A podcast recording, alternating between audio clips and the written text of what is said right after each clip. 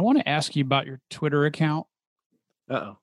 Well, no, it's just funny because I feel like you get I feel like you get lots of engagement and like some of the tweets that you put on there, I just don't like I can't even comprehend them. So like today was a question you were having discussions about uh less than lazy lazy, Lazy decorator generic. for lazy. Yeah. Yeah, Oh, generic, lazy. generic. So What- the angle brackets, you would put a type in between there. So have you ever written a piece of code where it says, if this thing is no. no, if this thing is null, I need you to create one, and if it's not null, don't create one. Just use the one you got. Well, I guess I do ternaries that are there's no creation involved there, but I guess it could be a new based on that. So yeah, imagine yeah. So what it is is um, when the app starts up, we essentially were saying, hey, once you create one, don't keep creating a new one every time. Once you got one, just keep the one you got for now until we don't need it anymore. And so the lazy generic notation is pure syntactic sugar that takes about 10 lines of code and puts it into about eight characters or however many. Right. That wrapper. Yeah. Exactly. And so today's the genesis of today's Twitter poll, or I guess it was was it yesterday? I don't know. Whenever I asked the poll, it was, "Hey DIA folks, do you wrap your dependencies in lazy, or do you not?" And then there's there's a the, you know every engineer will say, "Well, it depends. It depends." DIA. Bob." Define DIA, please. not DIA, DI, just DI. Dependency Depend- injection. dependency injection. So uh, let me throw another word at your uh, two words, phrase, term, uh, object graph. When I say object graph, you say Object graph, did you say? object graph. Yes. Nope. Uh, I say, huh? All right. So in your mind, and by the way, I just got done reading Hyperspace by Dr. Uh, Michio Kaku, uh, a 1994 book that I read a long time ago, and it and it theorizes it's physics. Uh, physics. It theorizes that we live in a 10 dimensional world. So anyway, I'm very deep in stuff right now, so I'm like totally gonna just like try to paint a picture for you. How come I've only heard Neil deGrasse talk about four? Um, you'd have to ask Neil why he doesn't Uh-huh. talk. So Maybe, we have maybe this on our next called- episode. yeah we'll we'll get neil on and uh we'll we'll go through it all we'll we'll, we'll uh we'll take him to task on all that okay so anyway the object graph is um you know just in your mind's eye i'm trying to paint a picture here um a canvas if you will. If if you have an object and that object has properties sometimes there's strings integers decimals we call those primitives. Those are kind of they're non-objects right? Value types for the most part and sometimes we have objects within objects and it's not like we're doing recursion or anything crazy. We just have maybe call it a my service and within my service i might have a encryption helper object or something like that. So very basic nothing crazy. But let's say your object has an encryption thing it has a document you know uploader type thing and uh, let's say all this lives in the context of a web request. And during this web request you needed to upload a document and it did not need to be encrypted. So we're like okay the normal course of things is let me create my object for the service let me create my encryptor and let me create my document thing. And oh by the way i didn't use my encryptor so i just totally wasted that effort didn't i? Right. because so i didn't need to You created it without necessity. So wouldn't it be great if I could say, hey, .NET, only create the things that you need and everything else can just relax. And then the analogy I had today was you've done a select star in a database, right? Select star where blah, Get blah, it blah. all. And then you go, well, you know, I'll just use the ID and the first name column and I don't want the last name or the address, but I did a select star. So what did I do? I I forced SQL to do some work gathering the data. And I said, hey, SQL, send that to me over the wire, clog the internet with all this information because I need it for me to only say, you know what, just kidding. I just want ID and first name. And then, you know, your app works, but it was not as efficient, right? So in the same way, why would I cr- create 10 objects where if I would chart out from the request coming in down to where it had to do the work and a return to response if I only used two of the 10 objects? Right? So I created eight objects for no reason. So, what's the overhead involved in figuring out which objects are going to be needed or not? So, great question. So, I think the question is, is does does lazy load cost me anything? And the answer is actually it does. However, it's usually trivial compared to what we call the expensive objects. The right. expensive objects are, might be that encryption class that well that has three dependencies of its own which have an additional two dependencies and that's what the object graph is so starting here map out all the things that have to be created just to hydrate one of these things one time. What's that graph look like? So just it's just a you know all these dependencies. So i created the service. That means i need to create an encryptor which means create document service. Oh document service needs to create some sort of aws or azure blob storage thingy. And it just you know goes down and goes okay bob i got it all ready for you. What do you want to do? And you say uh, i just want to upload this document well, don't you want to encrypt it no i don't want to encrypt it well why did you have me create this thing and it's like well i mean actually could you not do that next time and the question is, was how, how do i know and .NET has this thing built in called lazy and lazy basically says, oh, if I don't have a value, I should probably get one. And it goes and creates it for you and says, oh, there it is. Now that sounds very useful and interesting. However, in the outside the context of DI, I don't find a whole lot of value or utility out of it because, oh, I've determined I need to create this, so I need to go over here and do this work all that is actually done for you in the world of DI. And it, and it took me forever to wrap my head around DI. It's like, wait a second, I don't understand.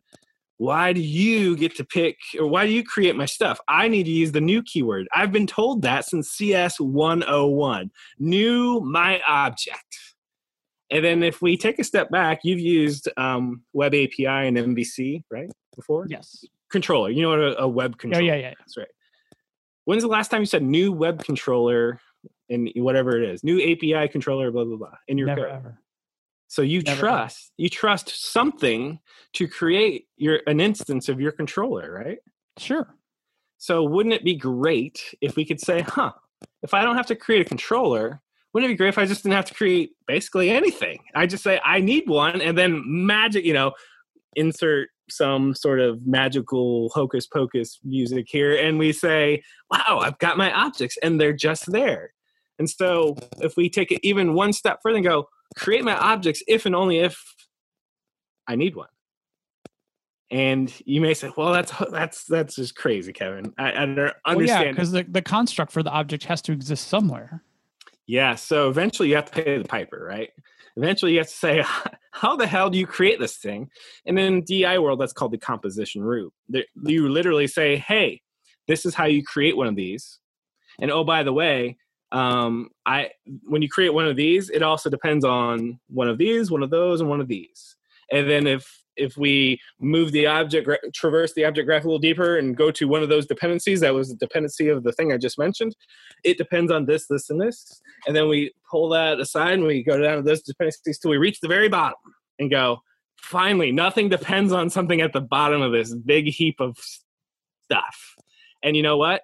All we have to do is say define um, what I need through a constructor. And that constructor says, "Oh, I need a one of those. I need one of those and one of those." And you may say, "Okay, great. Something has to new this up." And I would say, "Yeah, but it's not us. Our DI container does it for it in the same way." Web API or MVC and .NET creates your controllers for you. We call it the container. The container in DI or the IOC container does all this for you and it says, you know what, dude, I got you.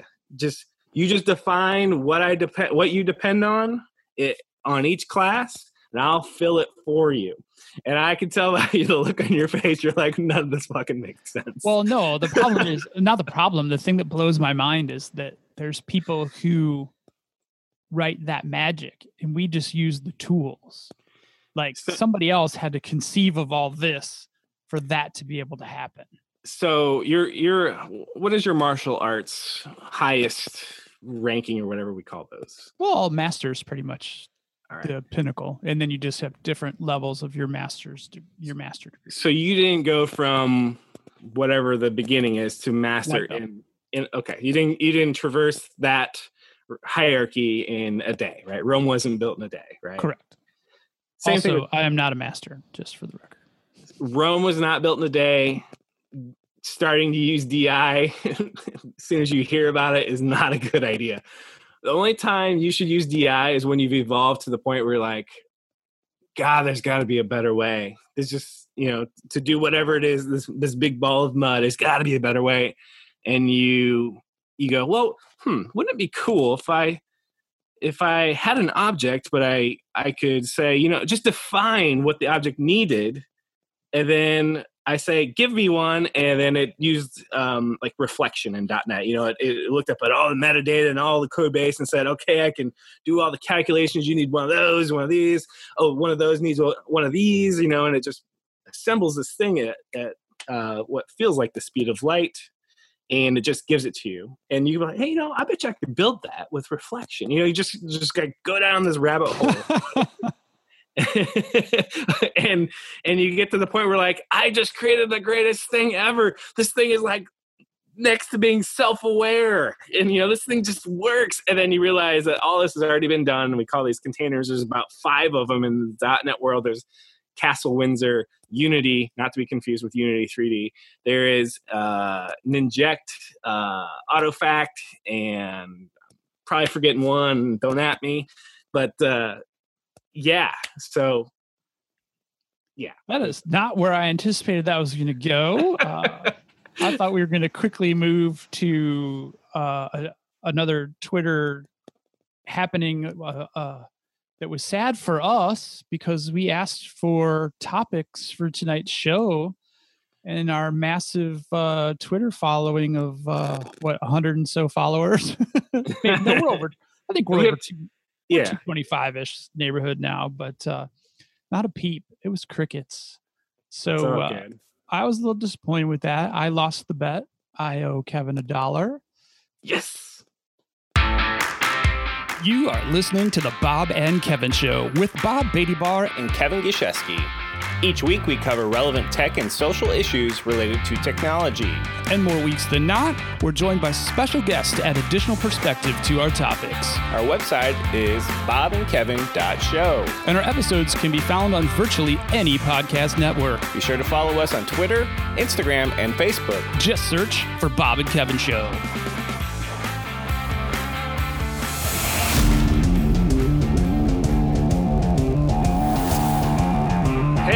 What are we doing today?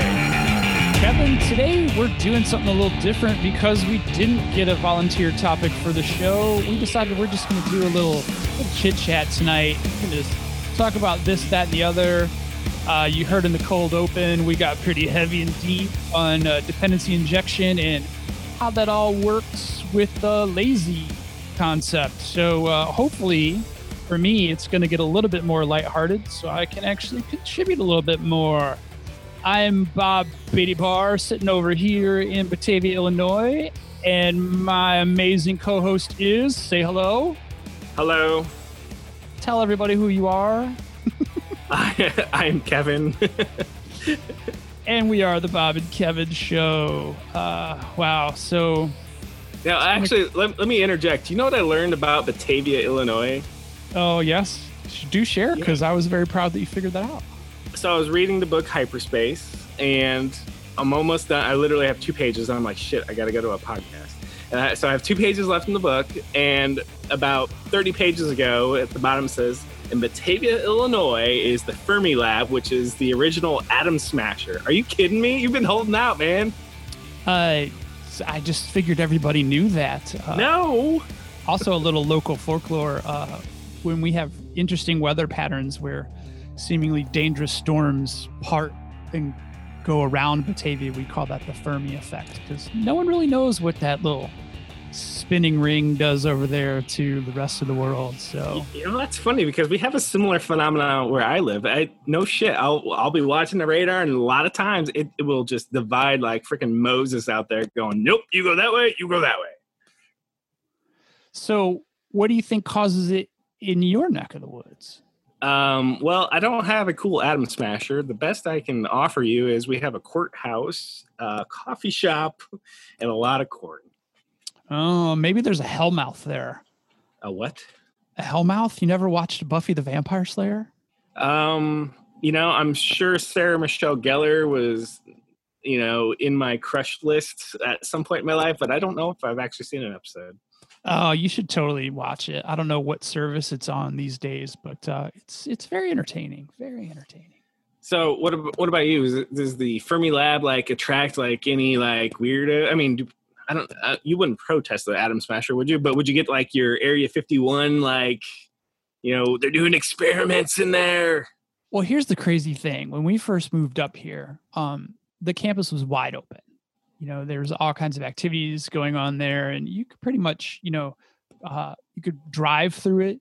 Uh, a lot of people ride their bikes and run through it. There's actually identified biking and running courses, trails, and you can still do that now. But uh, when 9 11 happened, since it was a government controlled facility, they pretty much locked it down. So you can't just take a leisure, leisurely drive.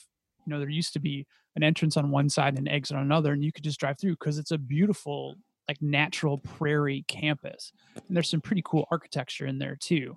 Um, but now it's not quite as open to the public. You can still ride your bike over there and ride through and run around over there. Uh, they have uh, bison on campus, so they have a herd.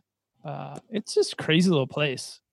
Is there like a gift shop? Do you get like your own free uranium like thing or whatever you might have there? I do believe that they have some kind of gift shop facility, but I don't think you can buy any dangerous elements. Um, I told you this the other day. I do have a couple friends that, uh, well, actually more than a couple, a fair handful of friends that work over there in various capacities. Some engineers, some physicists. Uh, it's, you know, you end up at a neighborhood party and there's a guy that's talking about the project they're working on where they're sending the particle through the earth and trying to capture it in some big uh, body of water uh, cave underground cave in minnesota i think or something. So you know that they actually were able to track that a particle originated from fermi and ended up in this second location. And it, there's all kinds of cool stuff. And Speaking of cool, how would it be cool to walk into a party and be like, "Hi, I'm Bob. I'm a physicist.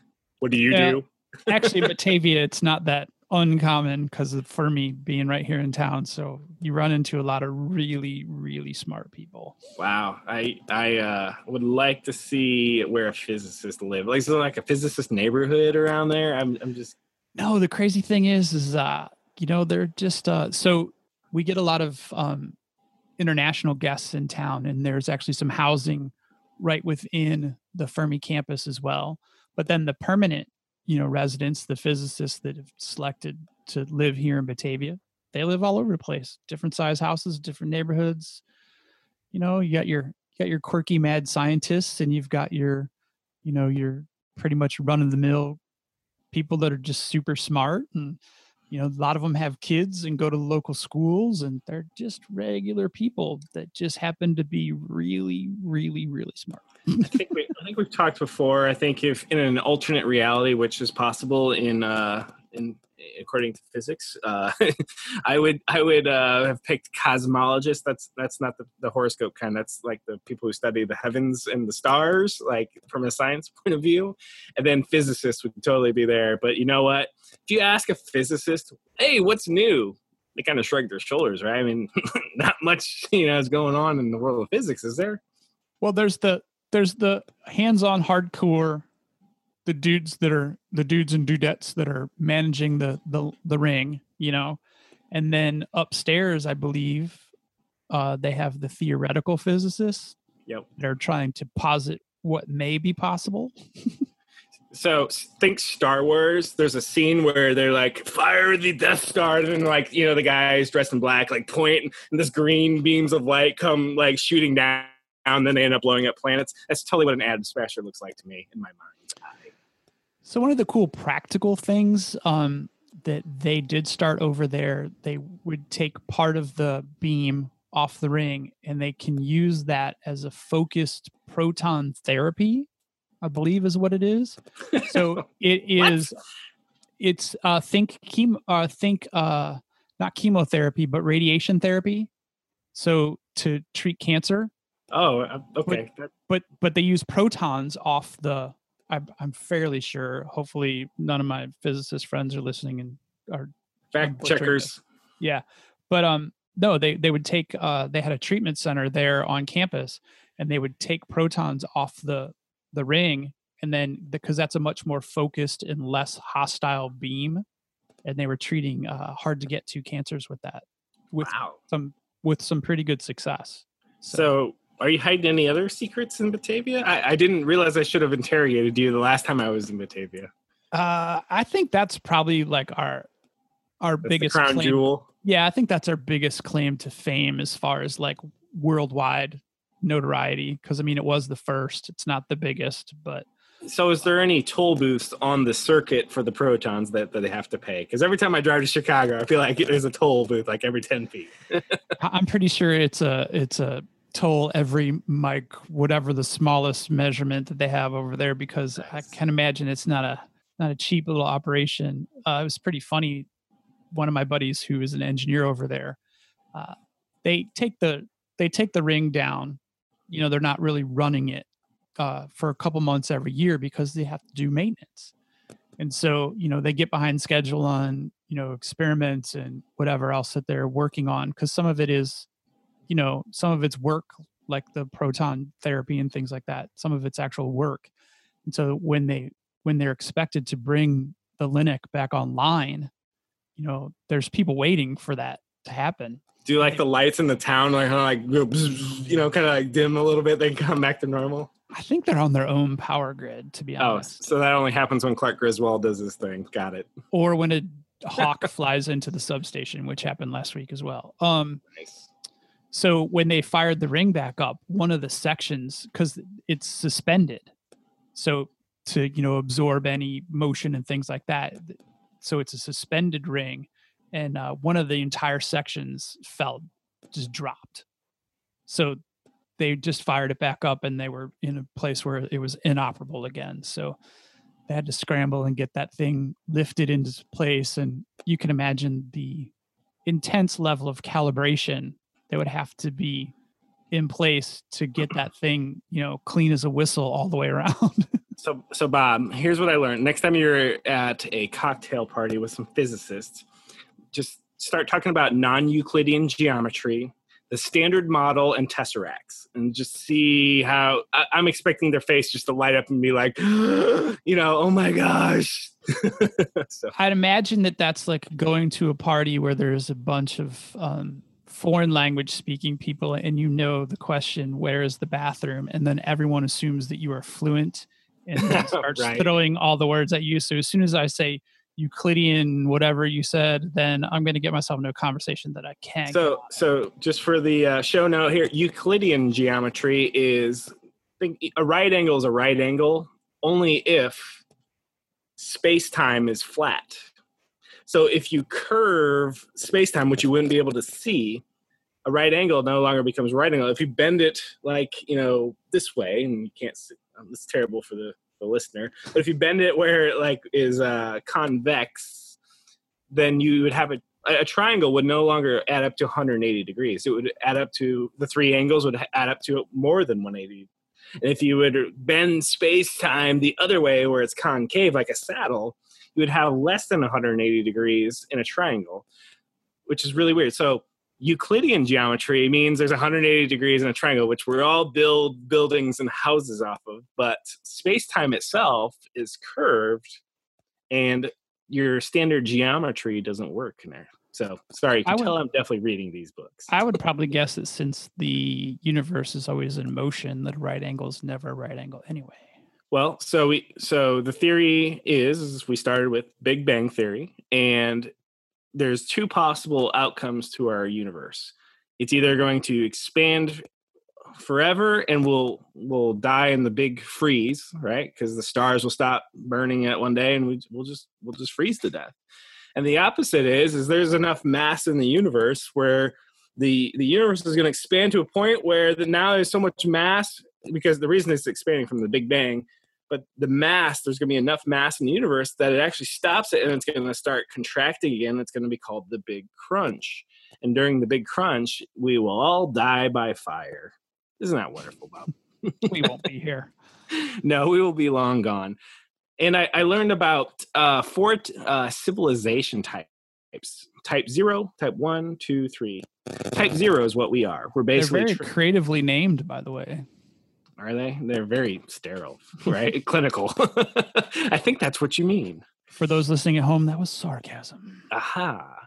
So we're a type zero um, population. Basically, we can't even master our own planet's energy at this point, and we're most likely to kill ourselves off as a species because we're just heathens. A type one civilization uh, has mastered um, the planetary energy, and our energy consumption is, I think, to the point where we need to now use the star itself directly, you know, to power all of our energy needs. And then uh, type two, I think, is uh, we've mastered uh, the galaxy. So we, we go to the center of the galaxy and we say, you know, there's a bunch of black holes here. We can tap into the energy of the black holes. And I think a type three is basically masters of the universe, total He Man sword and everything. By the power of exactly. So as you can see, I've been uh, deep in uh, yeah, who came up with those? Who came up with those four? Classes? There's a guy's name, and I totally feel like I'm not doing him a service by not being able to say it was Doctor such and such, but I can't. I feel like we need to have the Stardate supplemental guys. Uh, they would totally some, know, wouldn't they? Giving some commentary on this one. Uh, and if I put this out into the universe, since we're talking about the universe, then it's going to happen, right? So we're going to do this crossover thing and we'll talk about more crazy shit like this. Um, hopefully, in keeping it very much in the realm of fiction, but Kevin will help bring it to uh, how it all is all real, I'm sure. Are you familiar with the Dyson sphere? While we're just totally talking random. I'm familiar with the Dyson vacuum. Is that okay. anything it's similar? Just, it's just like that, except not. so uh, imagine you could build a structure that completely encapsulates the sun and all the way out to the orbit of Earth.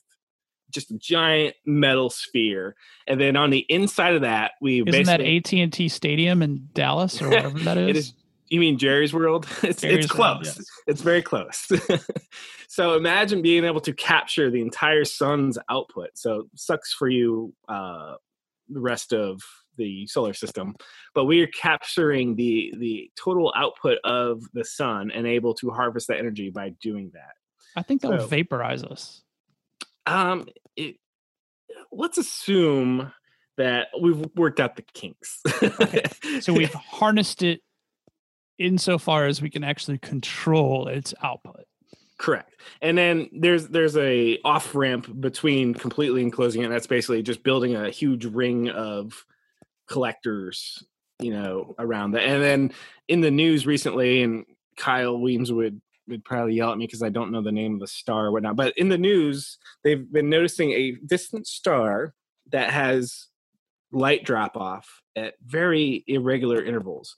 And usually, when you look at a star and it drops light, it's usually because a planet, uh, an exoplanet, is, is passing between the observer, us, and the star. And that's how we actually can detect other planets because, you know. Right, but that happened tens and thousands of years ago. That little flicker True. that we're seeing.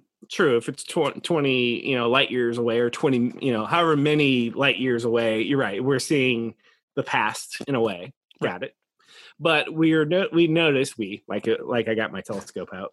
like somebody smarter than me who does this for a living um, had noticed that uh, there was this drop off in light consistent with some sort of Dyson um, type object. And so I think we had a final resolution where it's not aliens. Um, but uh, it was very interesting and all that stuff's just like totally amazing. You, you know what the thing about aliens though? Yes i'm going aliens on you. We're so far apart and according to physics we cannot go faster than the speed of light. We just can't travel through normal space-time faster than the speed of light unless we do some tricks like warp space-time uh, use wormholes and things like that. So even if we have some intelligent life out there there's a good chance that they can't get here, we can't get there, and both of us are too stupid to figure out how to manipulate space time in order to overcome the fact that we're so far away, we would have to go the speed of light. And even if you could, it would still take bananas forever. Right, but that's saying that the other things out there are at the same level of intelligence as we are. Oh yeah. So the book, like I said, They could be they could be class 3 people. Well, an amazing thing, well, not amazing, a good observation is, is Bob, when you walked past an ant hill the last time, did you stop and go, hey, show, take me to your leader? You didn't, right? You're like, uh, your ants, I, I, yeah. I can't confirm or deny that. Okay. well, let- I'm going to go on a limb. I'm going to assume you haven't. And if you did, that's fine. But, uh, you know, when you come across, you know, ants, you, you don't stop and go, hey, take me to your leader. Because it's a human thing to go, oh, yeah, when aliens, they're out there, they're coming to see us and they want to talk to well, no, they probably don't want to talk to that leader, but they're going to talk to somebody, you know. So, you know, it, So, you got to so think of that way. that they they may be among us. No, uh, you know, I used to really hope and want to believe, you know, very X Files. Oh, it'd be so cool. But the, the more I read and the smarter I get, the more I realize that that's preposterous um, in a lot of ways. Um, and even if there are intelligent civilizations, oh, another good observation the book makes is, isn't it amazing? And the Star Trek supplemental guys will totally yell at me for this one. Isn't it amazing that the Klingons, the Romulans, and humans all are in the same evolutionary point in time in the universe at the exact same moment? You know, it's not like the humans rose, then they Rom. Nope, they all rose at the exact same time, and they happen to, you know, now they hate each other and they shoot each other. What's what's the right? Now we are definitely we're almost like taunting them to come on the show. at this point. yeah, I'm gonna ask them about that. I'm gonna I, I, I'm gonna take them to task on. Hey, explain this to me.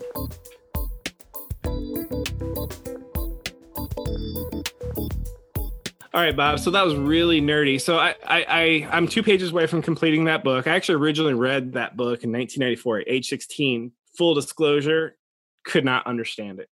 Uh, and then that's, it was always one of my, you know, things like, hey, you know, I should always get that book and see. And I always figured it was irrelevant, but hey, physics, shit. Can you changed. understand it now? Yes, because I I'm a glutton for watching the universe on the History Channel or you know all these different space ones, and you've got Neil deGrasse Tyson on there, you got Michelle uh, Thaller, you've got got um, all these people, uh, Michio Kaku on there, and they just comp- they beat this into my head over and over and over and over, and oh my gosh, I get it, you know, and and Einstein's theory of relativity, and you know, there's there's general relativity and there's special relativity. General relativity is basically the theory of gravity. Special relativity is basically, hey, we can't go faster than the speed of light. So that that's the the two watershed things of the 20, 20th century that uh, as a high school kid totally gave a crap about. But now I'm like, oh my god, it's profound. You know, gosh, I'm getting old.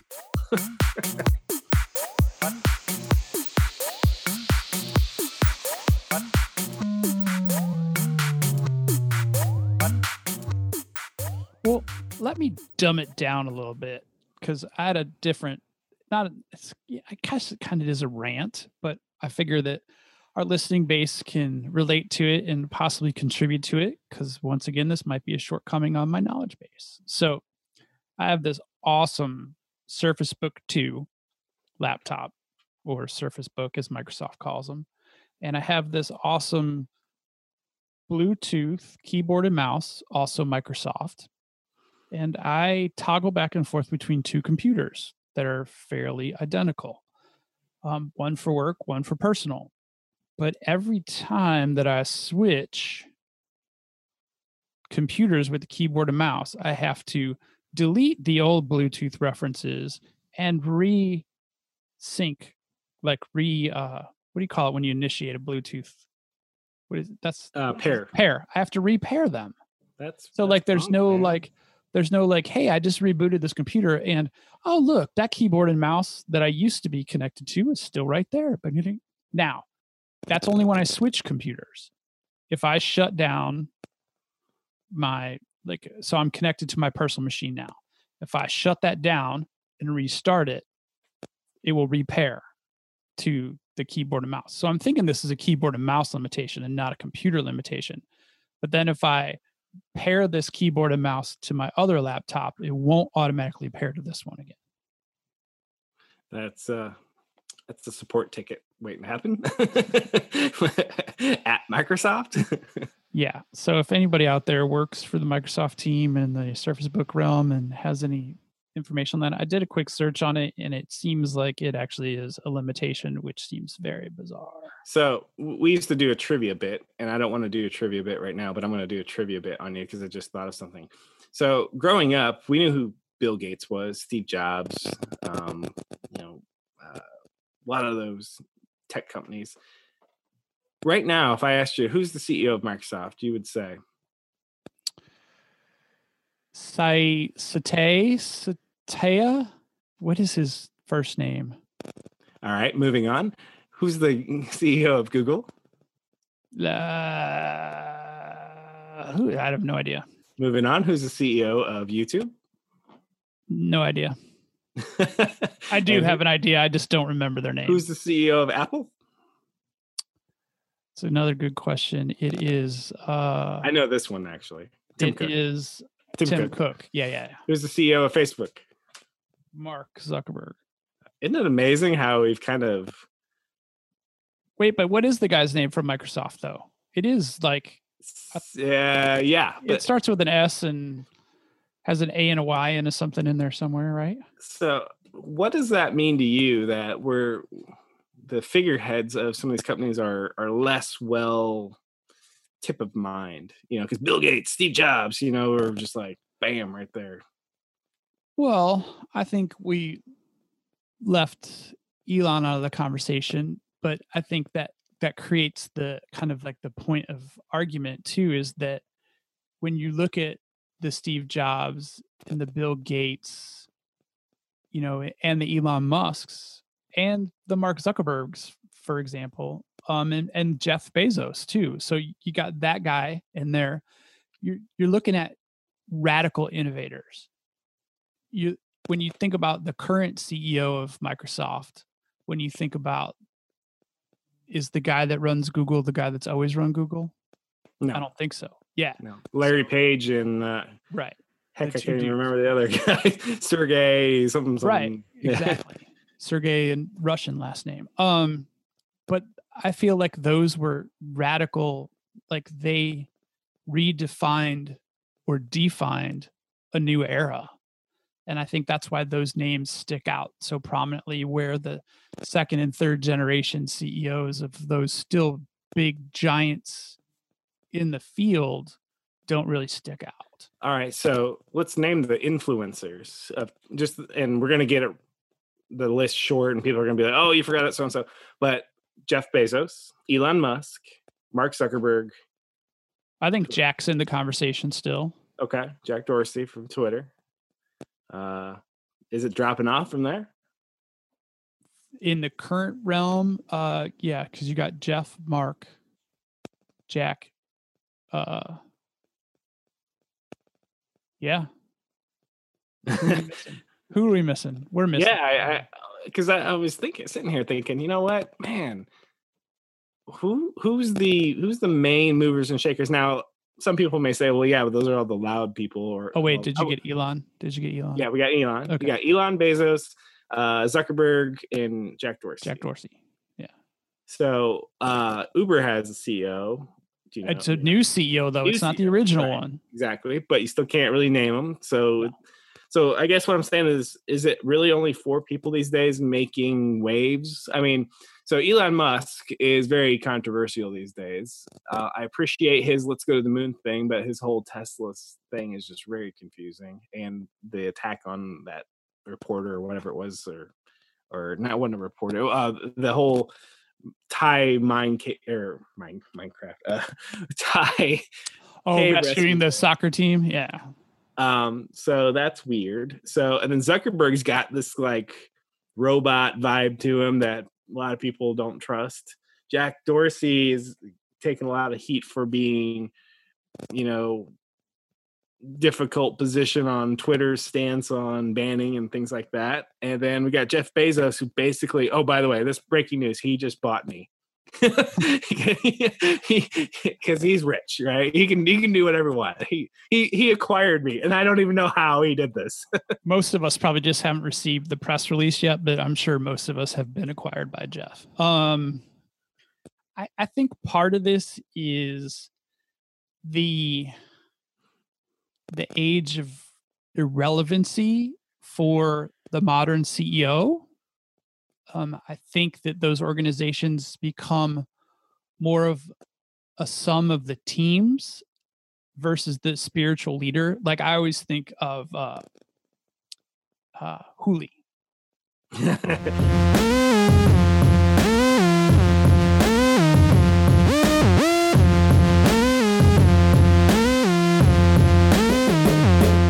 Gavin Belson. Yep, Gavin Belson. He, you know, he was when the show opened, what is it, five seasons ago or coming up on five seasons ago, um, you know, he was the pinnacle. It, it was his world. He was the Silicon Valley, you know, darling. And so over the course of the five years, we've watched his relevancy devolve. You know, he's tried to make a resurgence. And I think that that's one of those situations where, you know, art and life are on a, a, realistic similar path. I don't think that the organizational CEO is as nearly relevant as they used to be. So Silicon Valley to me is such brilliant writing. Being somebody who's in tech, oh my gosh, it's like how can you be so good at knowing is I mean, you're Hollywood, right? Who's your advisors telling you that this is what you need to be talking about? Because they seem to be like spot on or at least super current to me. Well, and some of the stuff is so because the media is so prevalent and no one can really exist in the private world anymore everything is in the public eye it does give them unlimited fodder. I feel like um house of cards same exact way. You know if you feel like oh they must be working with you know dc insiders to write these scripts and stuff and i'm like no nah, they're probably just watching the news full disclosure, I liked the first couple, three, four seasons, but whatever season, and this was before the whole Kevin Spacey thing. I kind of started losing interest. I'm like, oh, where are we going with this, guys? Well, same I think with West, hey, same with Westworld, and I know you'll battle me on that one, but well, let, let's let's dispose of you know uh, whatever the, the House of Cards. Let's dispose of that one first. I think the reason why that gets a little tired is because it you know you're dealing with that that reality show that drama yeah in real life you're not going to you don't get any escapism from watching that as a drama as a weekly episode because you're just so fatigued. Now moving on to westworld. So so i'm gonna go first. So before you respond season okay. one was freaking amazing. I mean i was just like the whole black spoiler alert if you haven't seen it i really don't care at this point. So the whole uh the man in the black hat uh you know time warping with the younger character i actually didn't see that so call me naive. I didn't see it so it was a great revelation. I didn't was... see it i didn't recognize it either. And then season two i felt like it was just like lord of the rings Westworld edition where it's just like, dude, we're just walking for an entire season and we're not sure what's going on. And there's just this side stories that don't seem to fit together. And oh, by the way, I still think there's a continuity problem because in the first season of Westworld, the, the man in the black hat would get shot or get shot at by um, one of the other characters, and there were either no bullets or it didn't hurt him. But suddenly in season two, you could kill a human, but they never explained how they got all this ammunition. It was suddenly live ammunition. It was never explained. Okay, go. Oh, I'm going to tackle that one first. So, two seasons in, what we've never been able to establish is an actual quantifiable measurement of time. We're measuring time in the scope of people's lives. So we have early man in black hat, late man in black hat. But then you come to learn that there's also multiple environments that people are getting dumped in, not just the various scenarios within Westworld, but they talked about different, and they did this kind of passing as well, because obviously they want to have more seasons.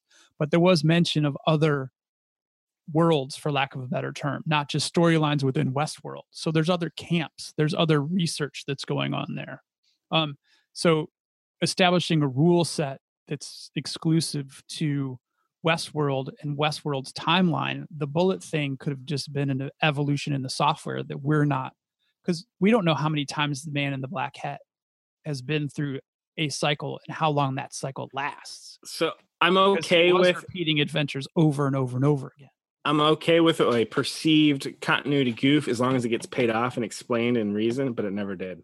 And that's why I was well just like, it never did in season two the show's not over it's not over, but I think good writing demands that you have to tie up a loose end of that magnitude to me. well and do we know for a fact that it's actually not over do we Well. I'm saying within the season. So Right. but i mean do but have are we confirmed that season three is actually a thing Um, that I don't know. I don't know Um, that either and i'm too lazy to look it up on the internet right now I, I 'cause did don't see a wanna- trailer for Game of Thrones. Do you like Game of Thrones? Uh, actually, I have never invested the time because we didn't have HBO when it first came out. So Well, I, I don't. I'm I'm on demand, so I just pay.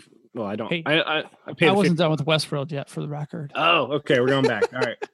Come back. So- All right. I loved season two because I'm a sucker for character development. In season two, even though it was Lord of the Rings walking around, one of those, each one of those vignettes was a giant character development storyline. So you learned more about Maeve, you learned more about all the characters and how they've cycled through and their past experiences and how they've become connected. So I dug that part. See, and and and I saw where they're going with it. I just thought it was going to be eventually some sort of revelation based on each one of these little vignettes and uh, again we never got that i didn't think. It was just like okay we're trying to show that these non-human things are exhibiting human emotions. Get that? Not just the human emotion though but the strive for the afterlife and the promised land. That was the whole the whole device was is that the machines had religion and they just didn't know how to call it religion. I thought it was muddy at best but I- I- people people are muddy at best. Like that is the best part. Like that you know Uh. that that the blonde reinvented herself by sliding some knobs you know or reinvented her boyfriend by sliding his levers you know and and she wasn't happy with the the being that she created. Well let me ask you this. Season one or season two grudge match or cage match who wins I think it's a personal taste thing because they're both, I think, magnificent. And I wouldn't say that one is better than the other. They're, what's your favorite michael bolton song bob I don't have any favorite Michael Bolton song. no, the correct answer is all of them. have you not seen Office Space? Okay, I have, but I didn't remember the Michael Bolton reference because I despise Michael Bolton. All right, all right. All right, so on- now you can move on to Game of Thrones. Well, there's nothing really I want to say about Game of Thrones other than I was saw the teaser and and then I was quickly. But we know that that's coming. Well, we know that the books are coming to an end, right? you know, I read some of the books, but the books and the show are now divergent. Right. So, But- um, Is he putting the book? Have the books been put to bed, or is it the show that's being put to bed? I can't remember. I don't know, but as long as there's, so I know um Emilia Clarke is done with the show. She's like, peace, I'm out. Um, so uh I would imagine I well we, we don't know what happens, so maybe she dies, maybe there's still a story. But I'm pretty sure where there's money, there's gonna be HBO. Um, Right, right, right. something. Yeah, if if they're getting if they're getting uh eyeballs because of that show, they'll keep funding it. Um, but not till 2019. uh, So we have to wait till 2019 for. so there's a big gap, right? Yeah. Huh. Um, Um, go ahead. I did see that uh, there's a Star Wars universe television show that I believe got greenlit. Uh, was it Star? Oh my god! Now I can't even remember if it's the right property. It was something like Star Wars. Oh my god, this is just a terrible story now. Something like- amazing. I feel like that's a bad idea. Picard's coming back for a new Star Trek, though. oh right? gosh, I I love me some Captain Picard. Oh yeah, that that's great. I found a new Twitter account that I really like. It's uh, Caption Picard. Is that what it is? It's amazing. You should all follow it. It's actually uh, the writing is not bad at all, and I'm not saying that because I know the author. Well, uh, I, I accidentally pro tip here to get the uh, age verification screen to just go away don't just pick any date because if it makes you less than 13 it immediately locks your account. Then you have to prove your age. About three days later you get access back to set account. So there you go. So question for twitter why do you allow me to put in the year 2018 as my birth year? Come on man. Just help me out a little. See, that's pretty funny because when I established a parody account, and uh, be interesting to know, I guess I'll just go ahead and spill the beans the at CG Donald Trump because a lot of people apparently didn't know that was me. I didn't know that. That was me. When I set that up, I actually put real Donald Trump's birthday in there. So, you know, just a little extra authenticity. Oh, okay. Funny you say that. So I try to put in Jean-Luc Picard's actual birth year, but it's in the future. It's like the year 23, 29 or something. Oh, that's not going to work. Well, so what does what does a computer programmer do if I'm presented with a drop down and your options not in there, Bob? Right click inspect, edit the, edit, HTML, yeah. and then hit submit on the real form. Good job, Twitter. You thwarted that one because I thought it was so gonna work. But retrospect, even if I got that in there, it would have had me less than 13 years old because I hadn't even been born yet, apparently, or something to that effect. Oh, wah, wah, wah. Yes. Um, last one really quick on uh, TV shows. Do you do Walking Dead at all? I did Walking Dead through about three seasons, and then I just said, "This is stupid." I mean, it's villain of the villain of the half season. So you know you got the mid season break. So so we're gonna have some dude you know, hey, what are we going to do about, you know, what's this villain going to do? Oh, he's going to be a cannibal or something whack.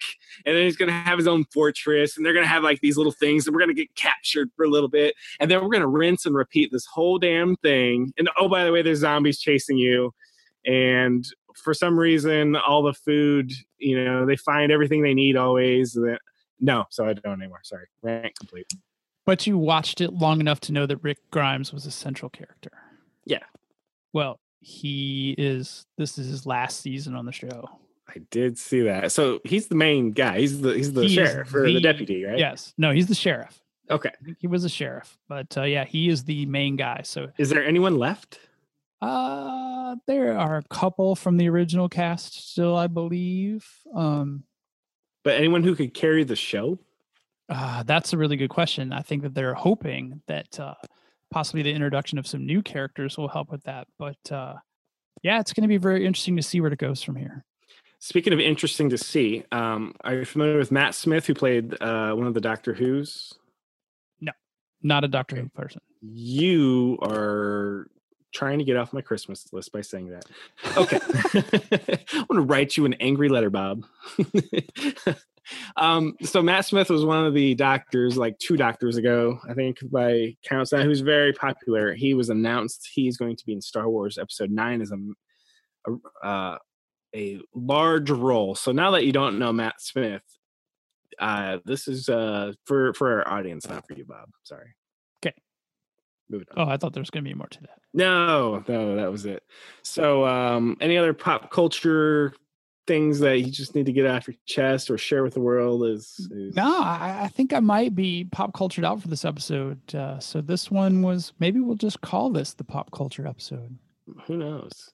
Well, well what what so i had shared hope no uh, one will uh get hope no one will be afraid at the beginning with the uh, dependency injection uh, well speaking of dependency that almost scared me that almost scared me out of the episode.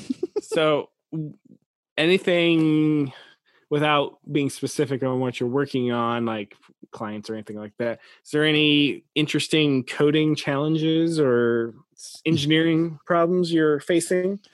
I'm currently trying to figure out how to pack 17 hours worth of work into a seven and a half hour window. That is my biggest challenge. Uh, development for me is a, a, a potpourri grab bag every day in reference back to last week's episode, how far down the stack we can go. Uh, I have challenges ranging from DNS, servers, internal network communications between www and SQL boxes, all the way out to explaining to people why their site can be indexed or not indexed, all the way to uh, no, it's not an app, it's just a web page that scales. all right. Um, do you use uh, like Jira or anything similar? No. Okay. So are you familiar with Jira? Everyone out there remember that Bob is actually not a real developer. Have you actually used I- Jira? No, Or- I've never used Jira. All right, but you're familiar with what it is, right? Nope. I've heard of it. Uh, th- think of it as creating work stories, and they roll up into epics, and you know all these. Actually, it's super confusing. I was just gonna comment how Wait, is it like a work tracking? type thing? Yes, Okay, it so it is- the thing that I was thinking. Okay. it is the most difficult thing I've ever had to navigate. There's nothing intuitive about any of it. Nothing. And We but it's the gold Asana, standard, I think. Yeah, we use Asana, but it's not the same scale. It's not Jira. No. So, um, with that in mind, um, what other challenge? Have you ever used Let's Encrypt before? Uh, it's the free SSL thingy. Actually, shameless Umbraco promotion. Latch has Yeah, Let's so Encrypt built in. right? Yeah, So- indirectly. But I literally don't have to do a damn thing because they already wrote the container. Like we talked about. We talked about the wrapper that you know would re re up the certificate on Azure and stuff. Yeah. So in our um, SSL episode. Check it out. I think it's episode five, if I remember correctly. Yep. So I I'm working on getting some Let's Encrypt, working on Azure, and uh, there's this plugin that most people use for it, but it's a real pain in the ass to use. So that that's what's chapping my. Uh, Wait, so you're rewriting that plugin? no, definitely not rewrite, but there's new versions, and and so th- the thing that I'm seeing on an older version where it says, "Hey, your your 90 day certificate's about to expire," and you're like, "Oh well, shit, that's not good." So you log into Azure and you go, "Well." what's going on and, and it works by having a little background tasks that that ping out to let's encrypt and whatnot and it says everything's working great but it's sure enough my certificate's going to fail and then i um, go back to the certificate screen magically a new one is there i'm like what the heck so right now i'm fighting let's encrypt where it only automatically renews when i go visit the page that says it's about to expire and then it magically creates one for me so that's definitely not what uh, i would hope for so I'm imagining I just need to upgrade the plugin. I would like to know how Let's Encrypt works without the plugin, but I really don't have time for that kind of thing. I just need the plugin to work, you know? Yeah, no, and everything we read and leading up the research for that other episode, it was not easy peasy just going straight up let's encrypt route. It's it's not. Um, so the, the savings there is long term. I mean, it, it takes a bit of effort to set up, but long term, once you get that momentum going, it should pay for itself because you can get certificates as cheap as 10 bucks a year, I think is is the cheapest you can get. And then um over time, so I guess even 10 years at 10, you know, I guess that's only 100 bucks. So yeah, 100 bucks of labor uh it don't don't get you much these days, does it? Nope, but I do like the I do like if you if you're in a ride that does the automatic updates and you don't have to worry about it. It's very nice. Yeah, that's not bad. Um, what else? What what other what other? uh, You mentioned uh, DNS. What other what other kind of issues you running into? Uh, you know what? Uh, I would say this is more of a. It's not really. It's not a challenge of development. It's just a challenge of product project life cycles. It's just you know when you're forced to have to bootstrap functionality, and I don't mean the. I don't mean the framework. I mean like you've got to bolt on after the fact. It's like, oh, you know what we meant to have you build for us, but we're already live. Can you just tack that on, you know, a new piece of functionality? Or I know we're going to launch later today, but it'd be really sweet if you could integrate this new piece of functionality before we go live later today. Oh, and by the way, it's Friday. Uh, question for you, and you can certainly deflect or not answer. But I'm just curious: Have you gotten much GDPR cookie policy, privacy poly, policy activity, for lack of better terms, uh, since May when I think it became more the relevant. crazy thing is is that it's like it hasn't even come up like i think maybe maybe one client said hey do i need to be concerned about this and so we had a conversation and you know really they weren't collecting anything they weren't tracking anything except maybe google analytics but that's a whole nother conversation. But you know like they really weren't in the wheelhouse for anything involved with gdpr but the, the weird thing is is like only one client. So and it should be like a hundred. we've actually gotten quite a few things. And one thing we talked about just today was hey, we have this US based thing and it only has US customers. And I said, well, I don't, okay, GDPR probably doesn't affect us. But what happens if we have, say, uh, somebody from the UK who this was like, think of this as like a real estate app. So users would be people who own real estate in America. So what happens if you have a British national um, living in the states and they're a user and they own land here too? They would be technically subject to GDPR, in uh, in my estimation, because they are a EU citizen. Well, for for a little while longer, an EU citizen. Oh man, maybe I should have picked it. Woo. Everyone, take a breath. don't Woo. add us Don't ask. Okay. Um, somebody from the Netherlands, um, you know, has a piece of property in um, the States. Technically, GDPR could reach out in that case, could it not? Well, let's take the compliance aspect out of, you know, that it's a European Union type directive. But it, it just seems like it I read it, you know, not cover to cover, but got the highlight reel. And uh it seems like good practice in general. And from everything that I hear, California is actually working on something that is actually a little bit more aggressive even than GDPR. So First know- off, I'm not surprised that California would do that. right exactly so we're going to be you know it, it's going to become a very relevant issue i think in the very near future and i think it's probably very forward thinking of any organization especially if they're building apps that handle any kind of you know customer slash user data to just be thinking along those lines in the first place So I saw a headline that from the WordPress CEO, and again, I couldn't tell you his name.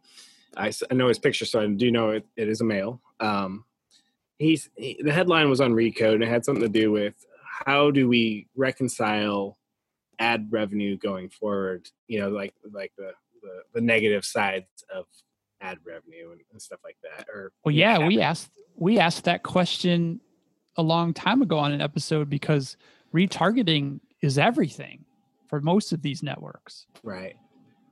It's Matt Mullenweg, by the way. All right, thank you for that. Um, so I think we talked GDPR. I'm definitely, you know, I definitely like the spirit of GDPR. You know me, I'm the tinfoil hat. Privacy is, you know, I just want to get on the internet. Oh, have you seen? It's it's like a Instagram thing going around where, you know, it, a few years in 2008 to browse a website, you you type in an address, you wait a second, and then you know it loads. And in 2018, it's you type it in the address, it loads. You have to click off your cookie policy, your your whatever, your whatever, whatever, your ads. Your hey, we noticed you're not. Uh, we we noticed you're using an ad blocker. You know, blah blah blah blah blah. It's like holy crap, you're right. Did It's Martin hard- create that meme or did he just recycle? I don't know, but I. I well, let's give Martin credit for it then. All right, sounds good. um, so then I saw another one on Instagram that you know because a lot of times if you go and you have an ad blocker, it says, "Hey, we've noticed you've got an ad blocker," and then the guy's retort was, "Hey, I noticed you tried to install 26 things on my machine." it's like, aha, that's true. yeah, so it's like, hmm. I I think it's becoming more and more obvious to user or definitely not lay users, but definitely super users that hey, this is kind of a it's getting kind of out of hand and invasive. Maybe that's just my bias on on the topic, but um, I'd never used the pop up blocker until a few months ago, and I've noticed several websites don't work unless you whitelist um, the site. Uh, Do you not use Chrome?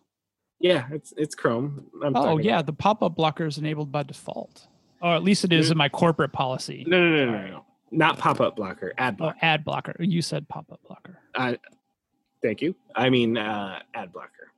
Okay. So um, a lot of things don't work, and th- the problem is, is you don't know which script to whitelist. So you got to basically say, "Dang it, we got to allow them all," and yeah, there's just got to be a better way, right? I mean, just it just seems like this the tech world takes total advantage of the lay user because nobody knows how it works unless you're in the business. Ah, no, I would say you could get rid of the word lay. I think that they take advantage of the user. Period.